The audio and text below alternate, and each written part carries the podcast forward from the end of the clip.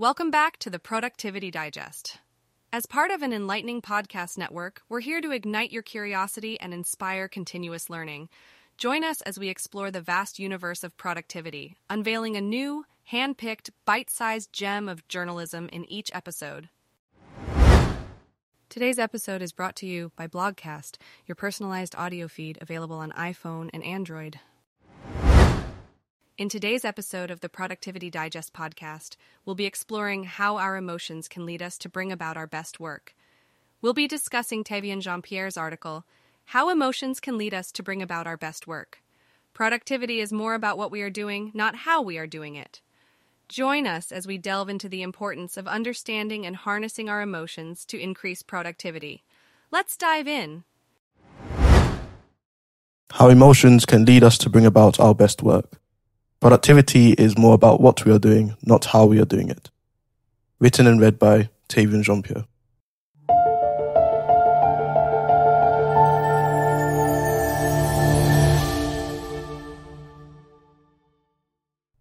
We are often convinced that the best way to become more productive is to change our ways of working. Create a to-do list, use productivity tools, and take frequent breaks. The majority of the articles I have read on productivity have been focused on the how. Although how we do things is certainly important, it is easy to forget the importance of what we are doing. Hmm. Productivity is simply a result of the ratio of our output to our input. So there is no wonder why most of us focus on our ability to do things quicker. Things like a to do list reduce the time we need to think about what we need to do, and having a routine in place reduces our chances of procrastinating or burning out. There is no doubt that these things are important and play a key role in increasing our productivity for individuals and organizations. However, there seems to be less focus on how what we do affects our productivity levels. And that is interesting because a lot of us have experienced the difficulty of remaining productive whilst completing a task that we are disengaged with. Being engaged or emotionally stimulated by a task brings about a better attitude, the feelings associated with carrying out activities that intrigue us are uplifting and often lead us to our best work.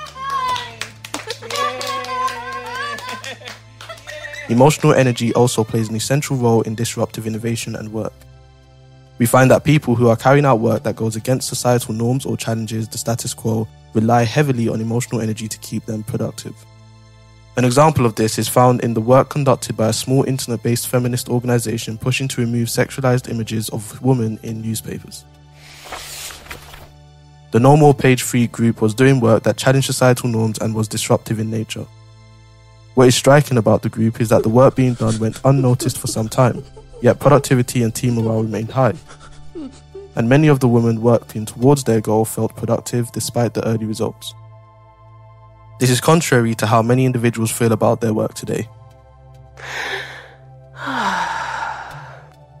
we are often heavily results focused and feel terrible when we do not complete what we want to do. And that is one of the reasons why we are so focused on the process. Many of us believe that changing our how will affect our results. Funny enough, being too results focused can also lead us away from good innovation and productivity. Contrary to common managerial belief, Focusing on your customers too much can actually move you away from disruptive innovation, productivity, and good strategy. When organizations and individuals move into unknown territory, our energy levels often rise.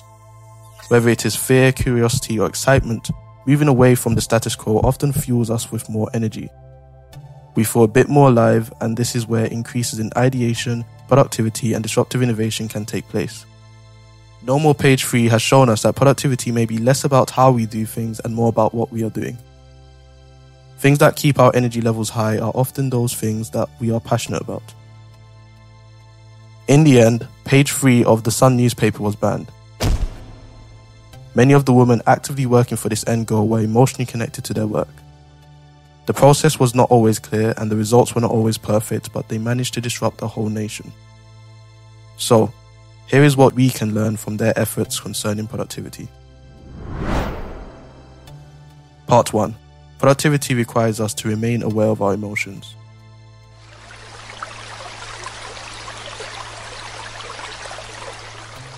Not many of us take a chance to stop and think about our emotions whilst completing a task. In fact, we are often encouraged to reach this state of flow, which is a state that helps us work seamlessly on automatic. However, emotional awareness is a vital part of our productivity. Affective embodiment is a term introduced in research conducted by the University of Bath. Affective embodiment is the corporal and emotional experiences of an institution.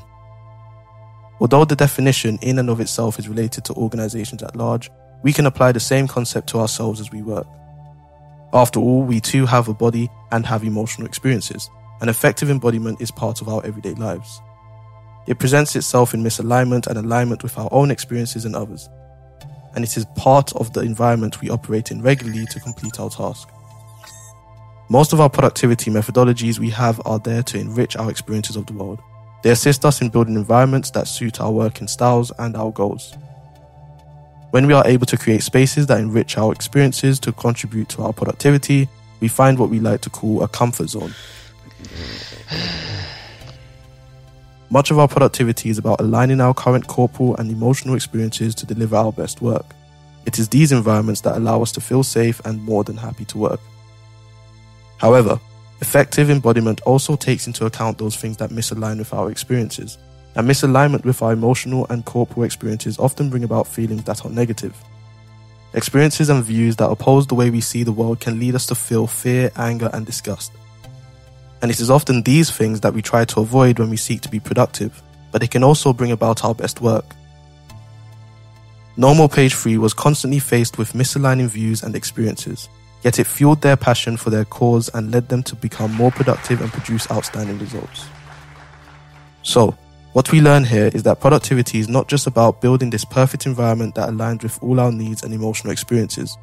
Although these environments feel safe and great to work in, we also need something to push and drive us. And these things can often be found in the misaligning views we come across. Therefore, organizations and individuals need a balance of the two. They need both alignment and misalignment to reinforce their working models. Part 2 Replenishing our energy to be our best selves. Our best productive selves come when we have a system in place that allows us to replenish ourselves emotionally through the work we are doing. When our work encompasses aspects that both support and challenge our affective embodiment, we can deliver work that makes us proud. Therefore, when thinking about productivity, we must think about the type of work we are doing. Does the work have aspects that align with what we believe about the world? If it does, we can always be reminded that our work is supported and people care about it. Also, does the work have aspects that misalign with our beliefs and emotional experiences? If it does, we can be reminded that we are doing work that is disruptive and has challenges. When we look deeply at the work we are doing, we give ourselves the chance to self reflect on our emotional energy. We can think about where most of our energy is coming from and if our environment is supporting our productivity. You may find that most of your emotional energy driving your productivity is coming from misaligning views in the world. Therefore, you are being driven by those who have different experiences or belief systems to you, and you may feel more productive when you are being disruptive. On the other hand, you may find that a lot of your productive energy is being fueled by the support of others who align with your views. Therefore, you may feel more productive when you are contributing to an overall mission.